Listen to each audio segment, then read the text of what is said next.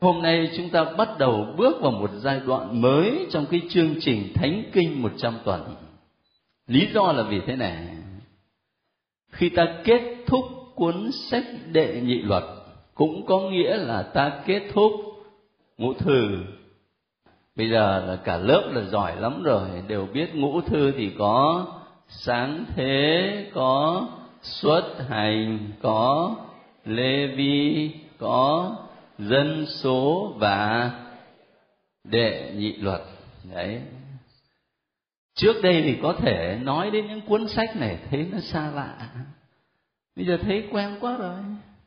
Đích thân mình đã đọc những trang sách đó, chứ không phải chỉ nghe các cha giảng ở trên nhà thờ nói thoáng qua mà mình không nắm được cái gì cả.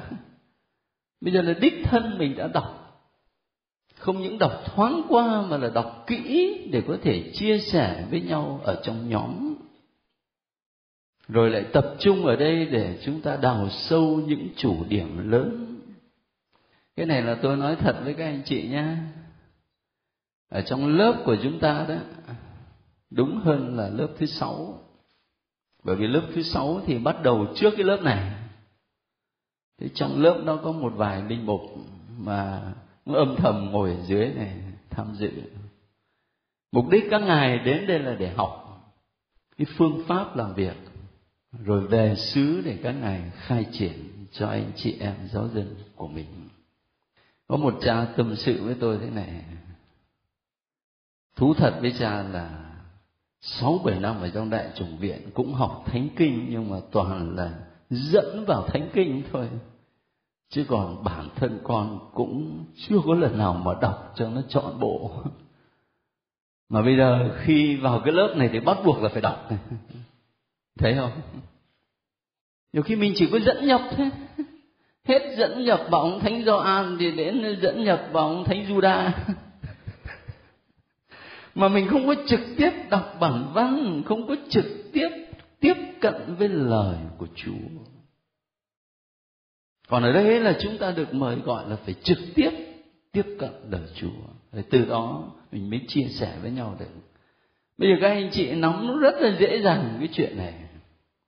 Thế sau khi ta đã chấm dứt đọc những sách trong bộ Ngũ Thư, thì ta bắt đầu bước vào một hệ thống sách khác được gọi là lịch sử. Những sách lịch sử này hôm nay sẽ bắt đầu bằng Joshua hay là Dô-xuê. Rồi tiếp đó ta sẽ đọc sách Thủ Lãnh hoặc là các thẩm phán, những cách dịch khác nhau. Rồi tiếp đó có một câu chuyện về một người phụ nữ nổi tiếng. Ta sẽ đọc một mạch cả cái cuốn sách đó, đó là sách bà Ruth. Và tiếp theo là những sách rất quan trọng trong bộ sách lịch sử, đó là Samuel, quyển thứ nhất và quyển thứ hai. Rồi tiếp đó là sách các vua, quyển thứ nhất và quyển thứ hai. Một cái nhìn tổng quát như vậy để thấy những sách lịch sử mà lớp chúng ta sẽ từ từ đọc trong những tháng sắp tới. Thế hôm nay ta bắt đầu bước vào sách Joshua. Joshua là trợ tá của Môse và được Chúa chọn để kế tục sự nghiệp của Môse làm người lãnh đạo dân Israel. Các anh chị muốn biết thì mở sách Dân Số ra, đã học rồi. Tôi nhắc lại cho nhớ. Sách Dân Số chương hai mươi bảy, từ câu mười hai cho đến câu hai mươi hai, để nhớ lại cái lai lịch của Joshua là thế nào. Ông Dô-xuê làm thủ lãnh cộng đồng. Đức Chúa phán với ông Môse: ngươi hãy lên ngọn núi kia của dãy Avarim và hãy nhìn xem miền đất mà ta ban cho con cái Israel. Khi đã nhìn xem rồi, ngươi cũng sẽ về sum họp với gia tiên như Aaron anh người, vì ở sa mạc Sin, trong lúc cộng đồng chống đối ta, các ngươi đã chống lại lệnh ta truyền làm cho nước chảy ra, để tỏ bày sự thánh thiện của ta trước mặt chúng. Đó là vụ nước Meriva ở Kadesh trong sa mạc Sin. Thế thì tôi hỏi các anh chị, như vậy là Môse dẫn dân ra khỏi đất Ai Cập, rồi trải qua một hành trình sa mạc lâu dài để đưa họ vào đất hứa. Nhưng mà cuối cùng Môse có được vào không? Buồn nhỉ, vất vả như vậy, chịu bao nhiêu thử thách, chịu bao nhiêu áp lực, mà cuối cùng Chúa lại không cho ông ấy đặt chân vào đất hứa, chỉ có đứng giòn thế. Kể là buồn thật đấy. Và tự nhiên tôi lại liên tưởng đến cái câu nói của Thánh Phaolô nói với những người lãnh đạo các cộng đoàn: không chừng mà chúng ta đi rao giảng tin mừng cho người khác mà chính mình lại không được cứu độ. Đấy, không chừng mình rơi vào tình trạng đó thì buồn lắm. Bây giờ ta xem tiếp liên quan đến Dô-xuê như thế nào nhé. Ông Môse thưa với Đức Chúa: ước gì Đức Chúa là Thiên Chúa ban sinh khí cho mọi xác phàm, đặt một người lãnh đạo cộng đồng. Người ấy sẽ ra vào trước họ và dẫn họ ra vào, để cộng đồng của Đức Chúa đừng giống như đàn chiên không có mục tử chăn dắt. Đức Chúa phán với ông Môse: ngươi hãy đem theo Dô-xuê, con của Nun, là người có thần khí nơi mình, và người sẽ đặt tay trên nó. Người sẽ cho nó đứng trước mặt tư tế Elaza và trước mặt toàn thể cộng đồng. Người sẽ truyền lệnh cho nó trước mắt chúng. Người sẽ chia cho nó một phần uy quyền của ngươi, để toàn thể cộng đồng con cái Israel nghe lời nó. Nó sẽ đứng trước mặt tư tế Elaza. Tư tế sẽ đến trước nhan Đức Chúa mà xin thẻ xăm Urim cho nó. Theo lệnh của tư tế, toàn thể cộng đồng, nghĩa là nó và mọi con cái Israel, sẽ ra, sẽ vào. Môse thưa với Chúa cái câu này: để cộng đồng của Đức Chúa đừng giống như đàn chiên không có mục tử chăn dắt.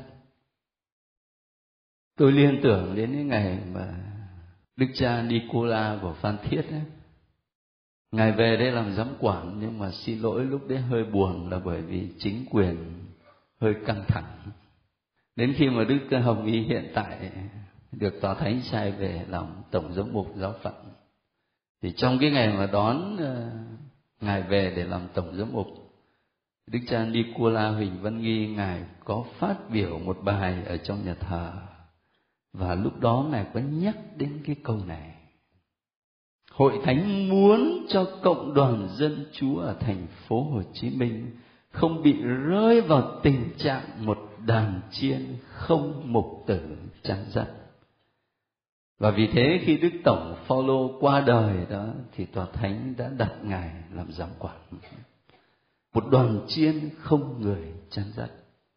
Những cái câu nói đầy chất thánh kinh, chứ không phải là nghĩ theo cái cảm tính tự nhiên.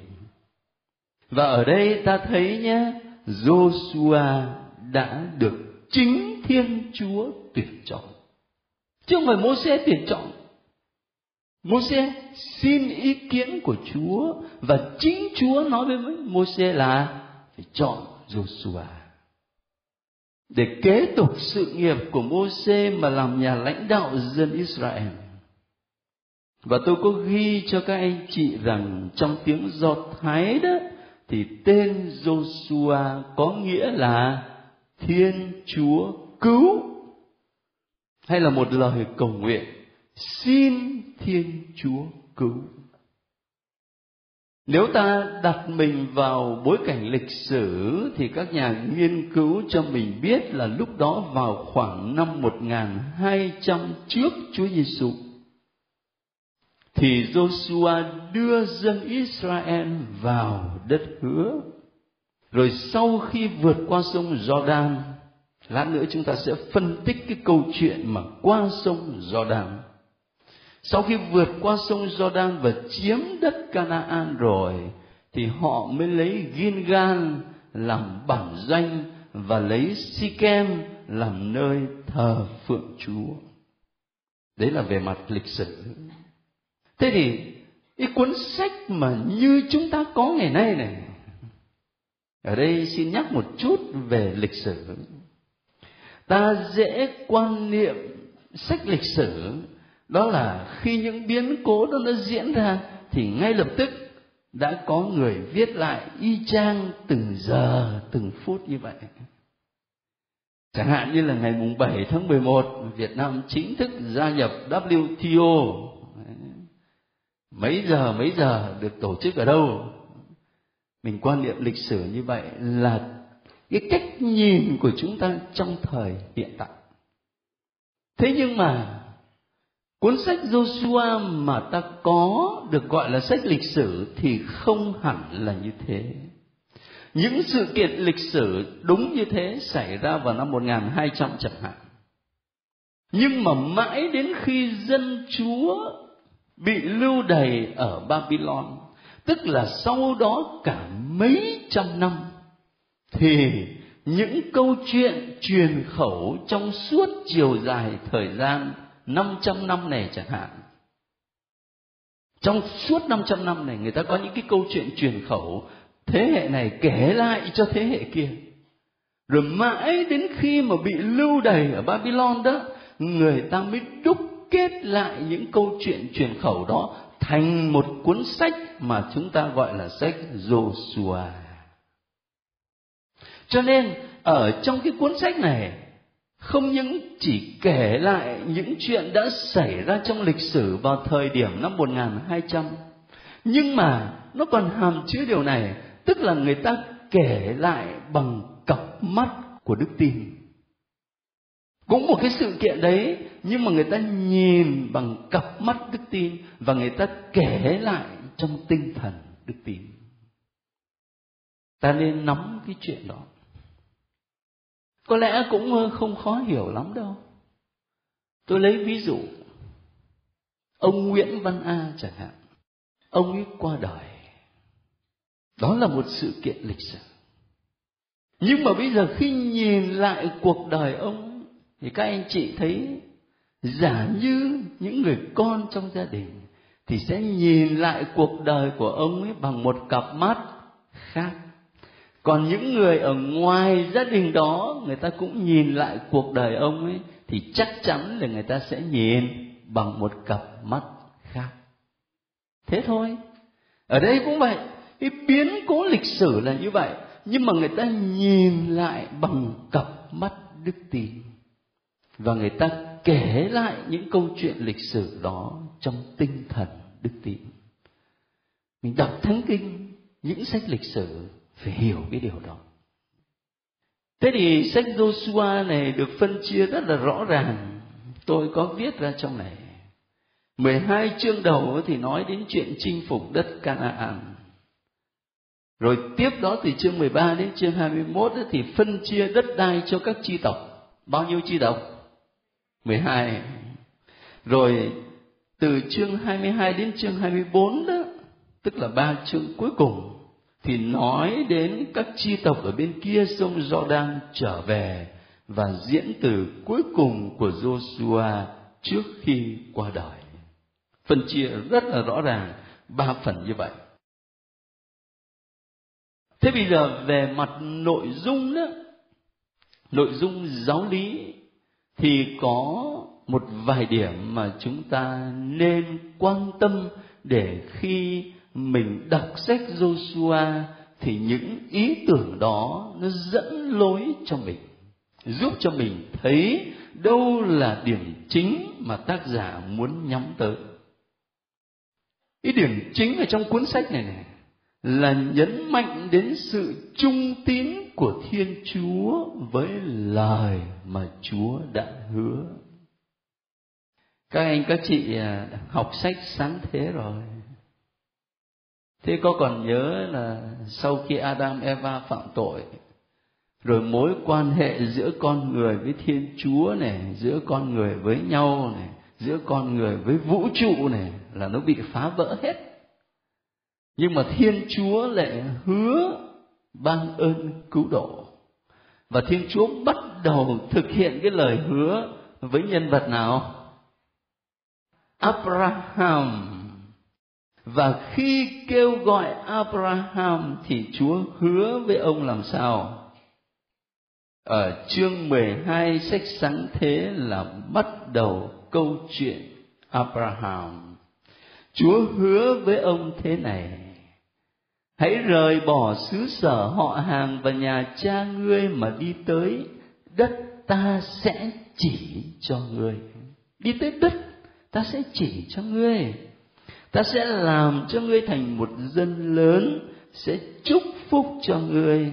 Ta sẽ cho tên tuổi ngươi được lừng lẫy và ngươi sẽ là một mối phúc lành. Như vậy là trong cái lời hứa của Chúa với Abraham có một miền đất, phải không? Có một miền đất. Và lời hứa đó Chúa không có quên. Chúa đã hứa cái gì thì chắc chắn Chúa sẽ thực hiện. Chỉ có điều đó mình là người thế gian, mình sống trong lịch sử, nhiều khi mình sốt ruột, cho nên mình không tin vào lời Chúa hứa, đợi hoài không thấy. Đang khi đó thì Chúa vẫn thực hiện lời hứa từng bước một và bằng những nẻo đường rất độc đáo, một mình Chúa biết. Đến nỗi mà có một nhà văn Công giáo nói làm sao? Chúa vẽ đường thẳng bằng những nét cong. Vẫn tới đích thôi. Nhưng không biết là Chúa đi vòng vòng sao đó, mà rồi cuối cùng cũng tới thôi. Ngài đã hứa thì Ngài sẽ thực hiện lời Ngài hứa. Cho nên cái điểm mà sách Giô-suê đó muốn đặc biệt nhấn mạnh, đó là sự trung tín của Thiên Chúa. Và ở đây liên quan cách riêng đến lời hứa là Chúa sẽ dành cho dân của người một miền đất chảy sữa và mật. Thế thì các anh chị đừng quên rằng tôi mới nói đó, sách Giô-suê được biên soạn trong cái giai đoạn này này. Người ta đang đi lưu đày ở Babylon á, tức là một dân tộc không có quê hương. Thế bây giờ đọc sách Giô-suê với cái điểm chính là Chúa trung tín với lời người đã hứa. Thì lúc đấy sống trong cảnh lưu đày, nhưng mà người ta cảm thấy chứa chan hy vọng. Bởi vì chắc chắn là Chúa sẽ giải thoát mình một ngày nào đó mình không biết, và dẫn đưa mình trở về miền đất mà Chúa đã hứa ban. Thì cái niềm tin này nó trở thành một động lực, một sự nâng đỡ rất mạnh mẽ cho người ta. Có lẽ ở chỗ này chúng ta cũng nên suy nghĩ về đời sống đức tin của mình. Có nhiều khi anh chị em và tôi mà gặp cái khủng hoảng hay là thất bại hay là thử thách nào đó, mình nản chí lắm. Và mình nghĩ là Chúa không còn ở với mình nữa, Chúa không còn nhớ đến mình nữa. Thế nhưng mà đọc lại cái câu chuyện của Giô-suê này, mình thấy ngày xưa dân Chúa cũng sống một cái tâm trạng như vậy. Và một trong những bài thơ nổi tiếng mà diễn tả cái tâm tình này, nhiều anh chị biết lắm, đó là bài thơ gì? À, cái bài thơ nổi tiếng lắm đến nỗi mà người ta in ở trên tường, đến nỗi người ta in vào những cái ly, cái tách để làm quà kỷ niệm. Sông Babylon đó hả? Không, thơ của thời hiện đại này. Bước chân trên cát, nhớ không? Bước chân trên cát. Đại khái kể chuyện là có một người tin vào Chúa đó, và trong cái thời gian cuộc sống bình an, hạnh phúc, thành công, sung sướng, phấn khởi, thì khi anh ta nhìn trên bãi biển, anh ta thấy cùng với dấu chân của mình luôn có dấu chân của Chúa song hành với nhau. Hạnh phúc vậy. Thế rồi đến khi cuộc đời của anh ta rơi vào cái tình trạng đầy thử thách, thất bại và đau khổ, thì bỗng anh ta khám phá ra rằng là trên bãi biển chỉ còn có mỗi dấu chân mình, Chúa chạy mất. Thế là anh ta mới than thở lạy Chúa thôi. Chúa hứa với con là Chúa ở với con từng giây từng phút. Ấy thế mà khi con hạnh phúc thành công thì Chúa ở với con. Còn khi bây giờ đời con đau khổ, con thất bại thì Chúa bỏ con mà đi. Thế lúc đấy anh ta nghe cái câu trả lời: Cha đâu có bỏ con đâu. Con hãy nhìn lại dấu chân trên cát mà xem. Đấy là dấu chân của con hay là dấu chân của ta? Anh ta mới nhìn lại thì hóa ra thật cái dấu chân ấy to hơn chân mình. Và lúc đấy Chúa mới nói thêm: Trong khi con đau khổ, thất bại và chịu thử thách thì không phải Cha bỏ con mà là Cha vác con trên vai mà đi. Cha vác con trên vai mà đi. Cho nên chỉ còn có mỗi dấu chân thôi. Còn mình thì đã ở trên vai Chúa rồi. Thì tôi nghĩ người mà có thể viết ra cái tâm tình trong bài thơ như vậy đó phải là người có đức tin mãnh liệt lắm, và cảm nghiệm cái sự hiện diện của Chúa ở trong cuộc đời của mình một cách mãnh liệt. Và đấy cũng phải là bài học cho chúng ta. Thế cùng với cái điểm nhấn mạnh đến sự trung tín của Chúa thì có một điểm nữa về phía chúng ta mà sách Giô-xua không ngừng nhắc đi nhắc lại. Đó là ta phải ý thức rằng dân Chúa ngày xưa đó phải ý thức rằng mình vào đất hứa đấy, nhưng mà chỉ có thể sống mãi, sống hạnh phúc, sống bình an ở trong miền đất Chúa hứa đó nếu mà mình trung thành với giao ước. Cái điều này quan trọng. Khi ta nói giao ước là nó hàm hai chuyện. Thứ nhất là quyền lợi và thứ hai là trách nhiệm. Chẳng hạn như là khi dân Chúa ký kết giao ước với Chúa ở núi Sinai, quyền lợi của họ lớn lắm, là bởi vì họ có Chúa làm Chúa của mình, và Chúa hứa là Chúa sẽ bảo vệ dân. Nhưng mà đồng thời họ có trách nhiệm không? Trách nhiệm là gì? Trách nhiệm đó là tuân theo cái luật giao ước.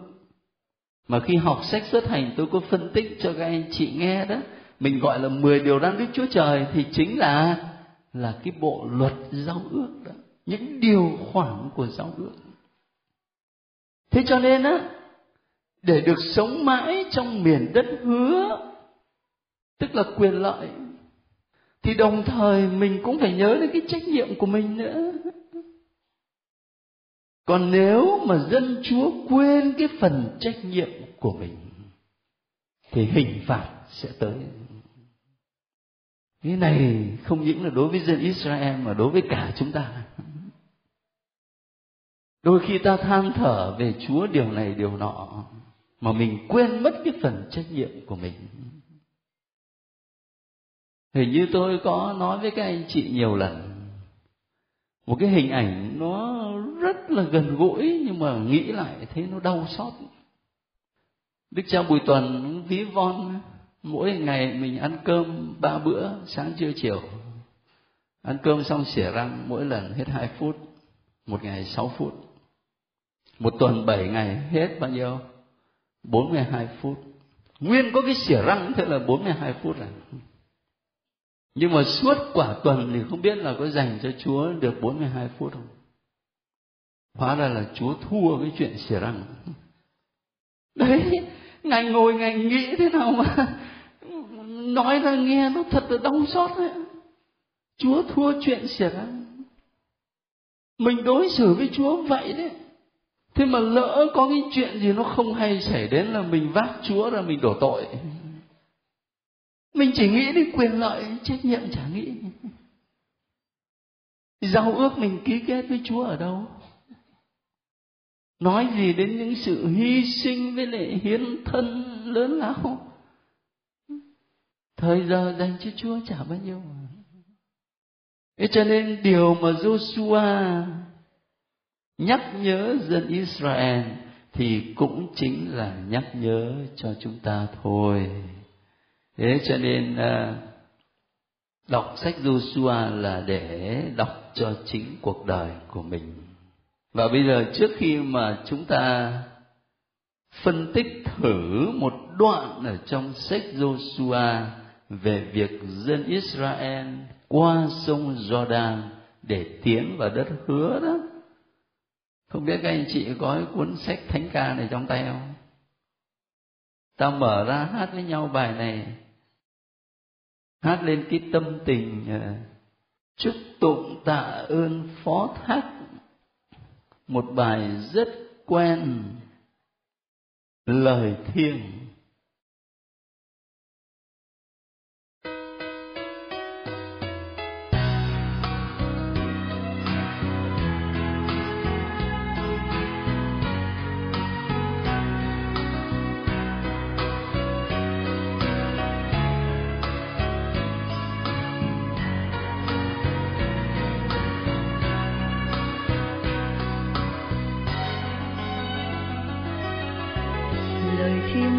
Chúa từ trong đáy tim âm thầm, lời cầu xin Chúa tựa những nén hương lan trầm, hồn con bay vút về nơi nhãn Chúa nương thân, và uống no say tin yêu nồng ấm.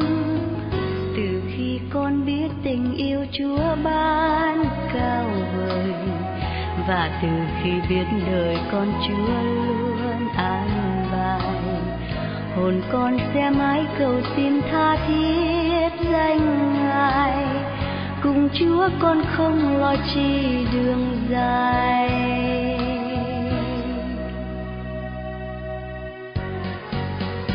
Bàn tay con dâng lên cao, dâng Chúa hết những ý,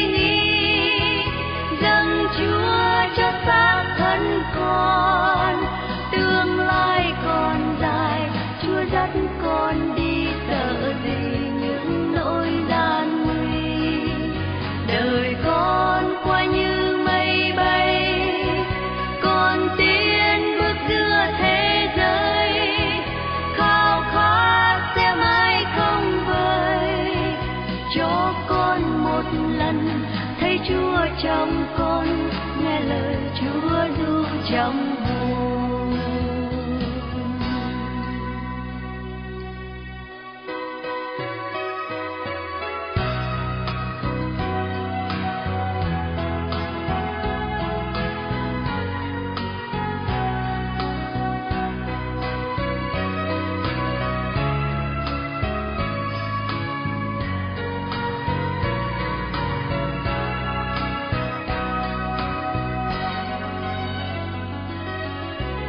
Tình yêu Thiên Chúa dìu con bước đi theo Ngài, lời Ngài con lắng trầm tư suốt năm cánh dài.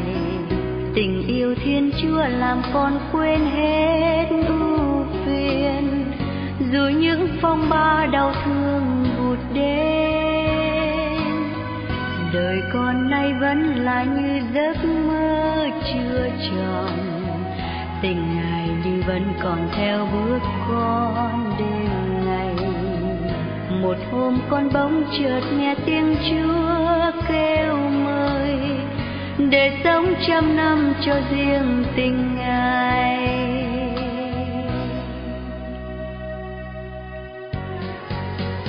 Bàn tay con dâng lên cao, dâng Chúa hết những ý, Chúa cho xác thân con, tương lai còn dài, Chúa dắt con đi sợ gì những nỗi gian nguy. Đời con qua như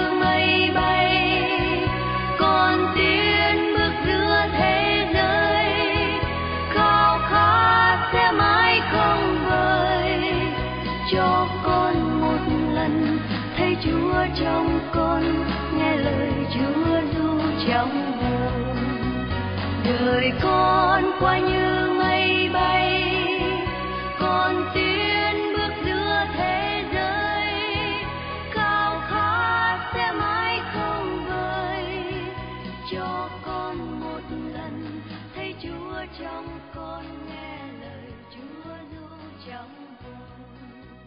Đời con qua như mây bay.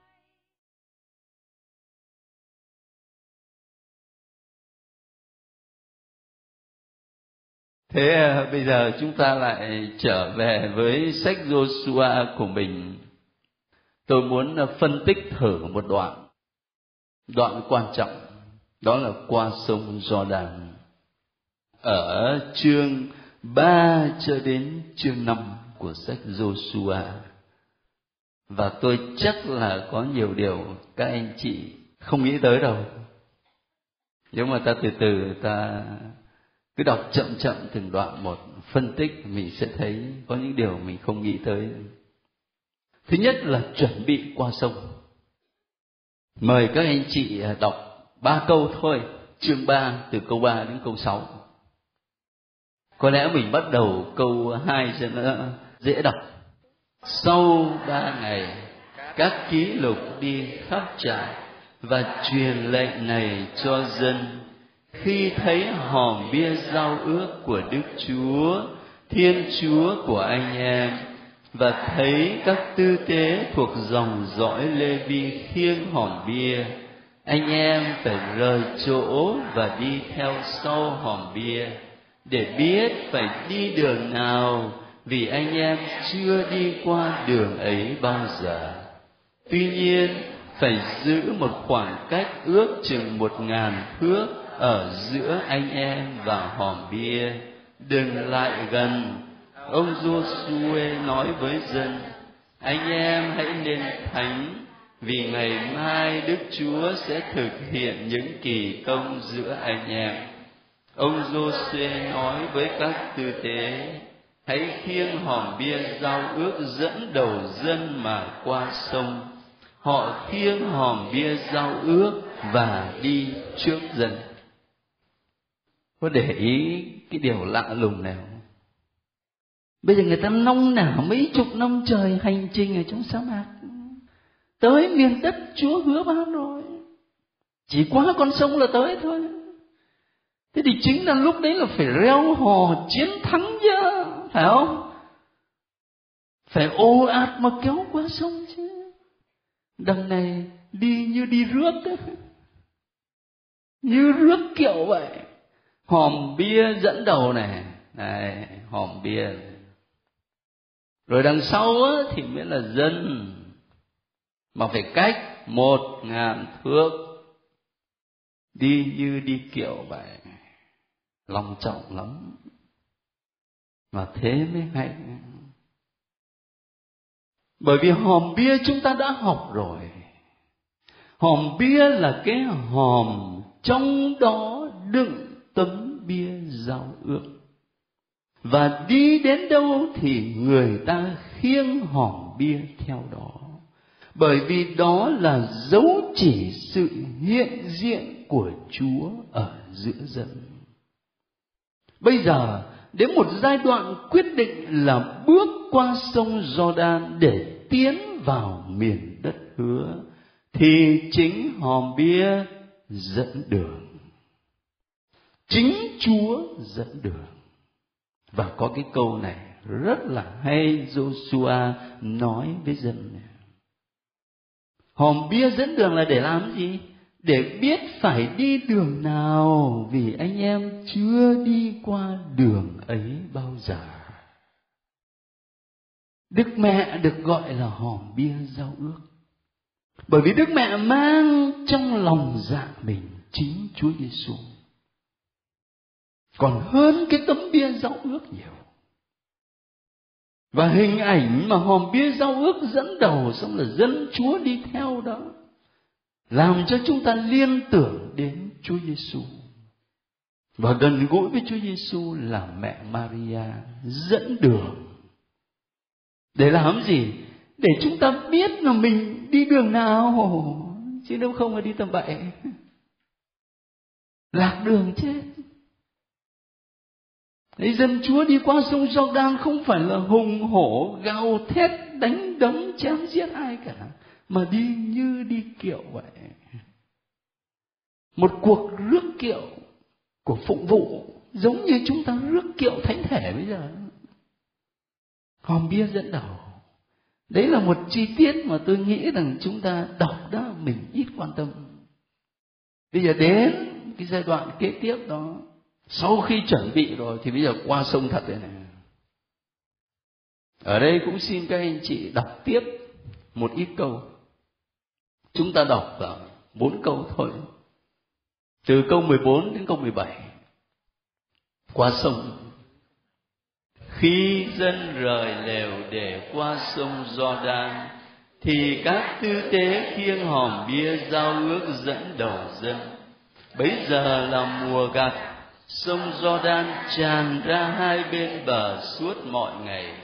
Lúc những người khiêng hòm bia vừa đến sông Giô-đan, và chân các tư tế khiêng hòm bia vừa nhúng vào nước ở ven bờ, thì nước mạn ngược chảy xuống dừng lại, dựng đứng thành một khối duy nhất trong một khoảng rất dài.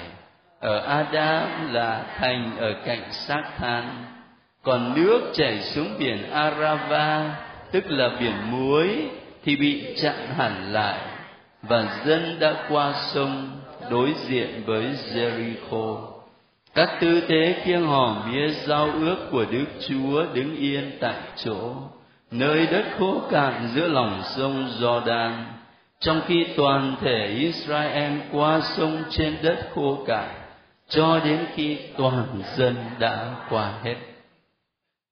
Sách Joshua kể lại là lúc mà người ta khiêng hòm bia vừa đến sông Giô-đan và chân của các ông tư tế vừa mới nhúng vào nước ở ven bờ thôi, thì nước dừng lại. Dừng lại. Anh chị nhớ đến câu chuyện gì? Biển đỏ. Câu chuyện biển đỏ. Như vậy ta viết vào đây biển đỏ. Và bên này Giô-đan.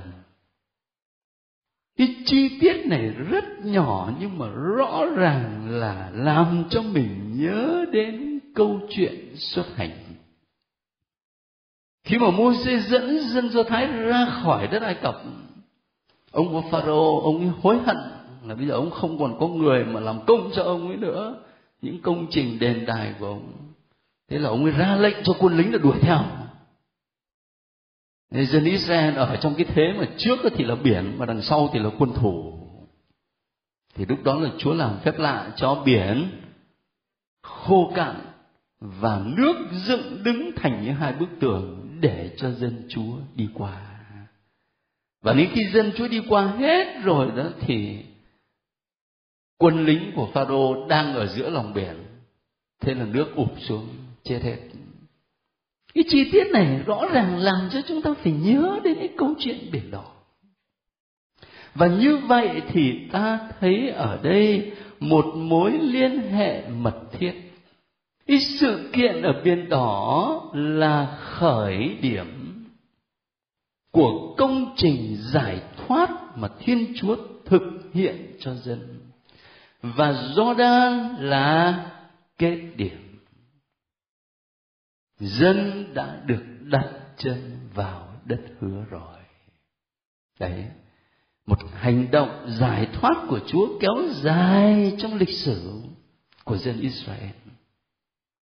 Sự kiện biển đỏ là khởi điểm và ở đây là kết thúc. Kết thúc không phải là mọi sự là đã ngon lành, nhưng mà cái kết thúc này nó lại mở ra cho một giai đoạn mới, là giai đoạn dân sống ở trong miền đất hứa. Việt Nam cũng vừa mới bước vào một giai đoạn mới đấy. Từ năm bảy mươi lăm cho đến năm tám mươi sáu, kinh tế tập trung. Từ năm tám mươi sáu đến hai nghìn không trăm lẻ sáu, kinh tế thị trường tập quen cho nó dần dần. Bây giờ thì vào W T O, Tổ chức Thương mại Thế giới, một giai đoạn mới. Nhưng mà giai đoạn này nó có ích cho linh hồn người ta không thì cái đó là tùy chúng ta. Cái đó là tùy mình thôi. Tôi chỉ có ý để xin các anh chị quan tâm đến cái chi tiết này, để thấy cái mối quan hệ giữa Biển Đỏ và Giô-đan, và đồng thời để mình thấy tầm quan trọng của cuộc xuất hành. Sau này khi mà chúng ta học sách các tiên tri chẳng hạn đó, hoặc là đọc những sách khác trong bộ lịch sử đó, là mình sẽ thấy thường xuyên người ta quy chiếu về cách xuất hành, giống như là Kitô giáo của chúng ta thường xuyên quy chiếu vào mầu nhiệm vượt qua của Chúa Kitô, nghĩa là Chúa Kitô chịu chết, an táng trong mộ, rồi sống lại, rồi được Chúa Cha tôn vinh. Rất quan trọng cái biến cố xuất hành. Thế bây giờ sau khi mà đã qua sông rồi thì Joshua yêu cầu dân, đúng hơn là Chúa yêu cầu, bia kỷ niệm. Chúng ta đọc một đoạn ở chương bốn để biết ý nghĩa của bia kỷ niệm là gì.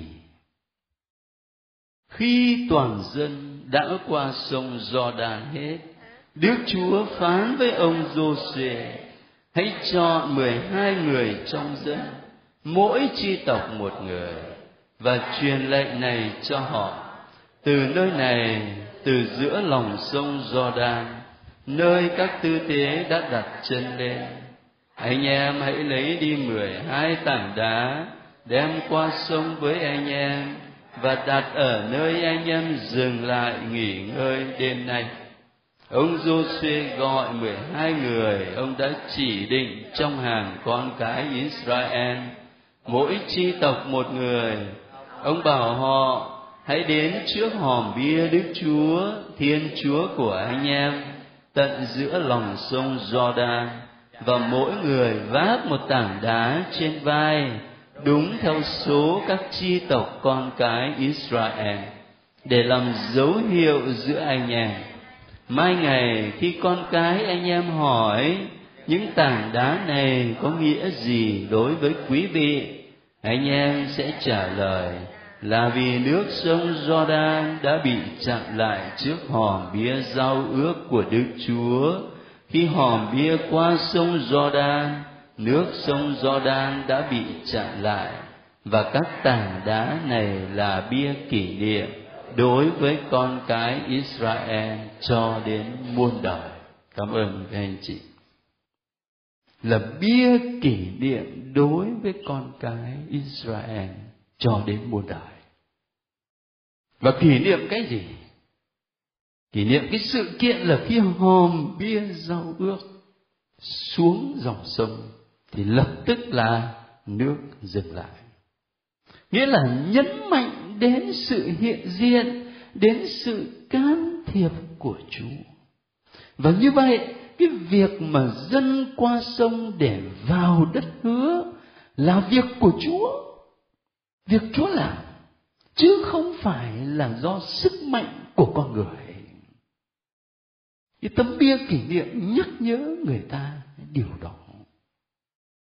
Nếu trong cuộc đời của chúng ta, lần trước khi nói đến cái lời kinh gọi là hồi tưởng đó, kinh nguyện hồi tưởng, tôi có nói là chúng ta nhớ lại những cái biến cố, những cái khoảnh khắc mà ở đó mình cảm nhận cái sự hiện diện và can thiệp của Chúa một cách hết sức là rõ ràng.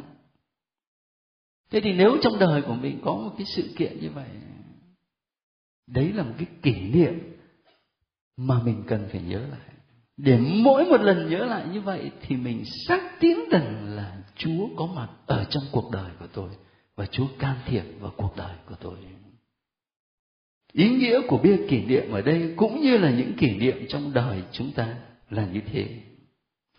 Rồi cuối cùng là việc qua sông hoàn tất. Có điều khi chúng ta đọc, không biết là các anh chị có để ý cái sự kiện này, đó là cái việc mà sách Giô-su-a kể về dân được qua sông Giô-đan đó. Cái sự kiện đó nó được đóng khung bởi hai cái trình thuật, bởi hai sự kiện mà nó mang tính phục vụ.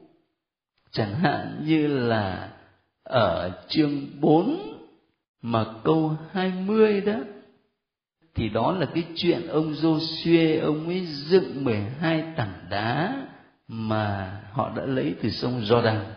Đấy là một sự kiện dựng bia kỷ niệm. Rồi thì đến phần kết thúc đó, là sang chương năm mà từ câu mười cho đến câu mười hai đó, thì nói về việc cử hành lễ vượt qua.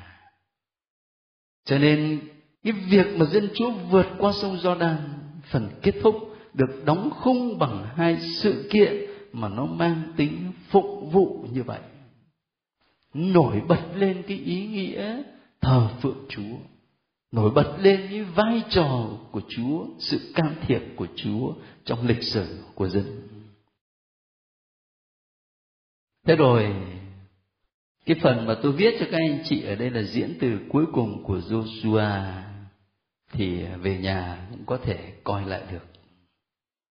Tôi chỉ muốn thêm một chút xíu nữa, đó là khi ta đọc sách Joshua thì chúng ta liên tưởng đến Tân Ước, đến Chúa Giêsu và những gì Chúa Giêsu dạy, những gì mà giáo hội ngày hôm nay đang sống. Thì các thánh giáo phụ đã có những, không phải là ví von, nhưng mà các ngài nhìn Giô-su-a cũng giống như Môse vậy, là hình bóng báo trước về Chúa Kitô.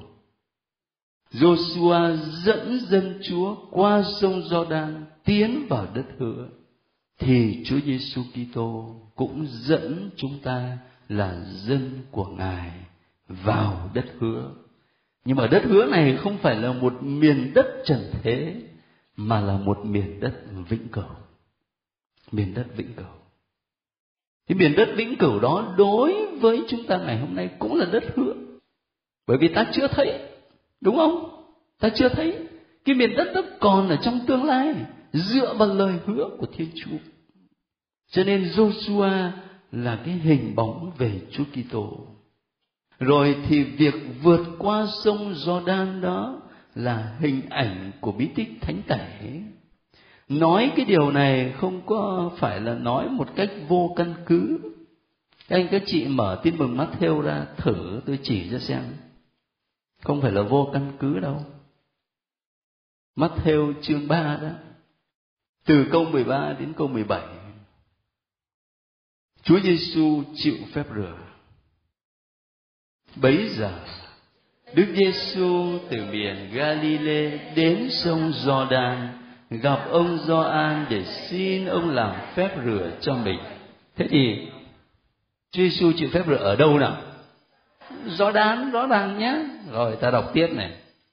Nhưng ông một mực can người mà nói: chính tôi mới cần được Ngài làm phép rửa, thế mà Ngài lại đến với tôi. Nhưng Đức Giêsu trả lời: bây giờ cứ thế đã, vì chúng ta nên làm như vậy để giữ trọn đức công chính. Bấy giờ ông Gioan mới chiều theo ý người. Khi Đức Giêsu chịu phép rửa xong, vừa ở dưới nước lên, thì các tầng trời mở ra. Người thấy thần khí Thiên Chúa đáp xuống như chim bồ câu và ngự trên người, và có tiếng từ trời phán: đây là con yêu dấu của ta, ta hài lòng về người. Chúa Giêsu chịu phép rửa tại sông Giô-đan, cái dòng sông mà Giô-su-a đã dẫn dân vượt qua vào đất hứa. Và khi vừa lên khỏi nước đó thì tầng trời mở ra, và có tiếng từ trời phán: đây là con ta yêu dấu. Cái trình thuật này trước hết là về Chúa Giêsu, nhưng mà đồng thời cũng về tất cả các Kitô hữu.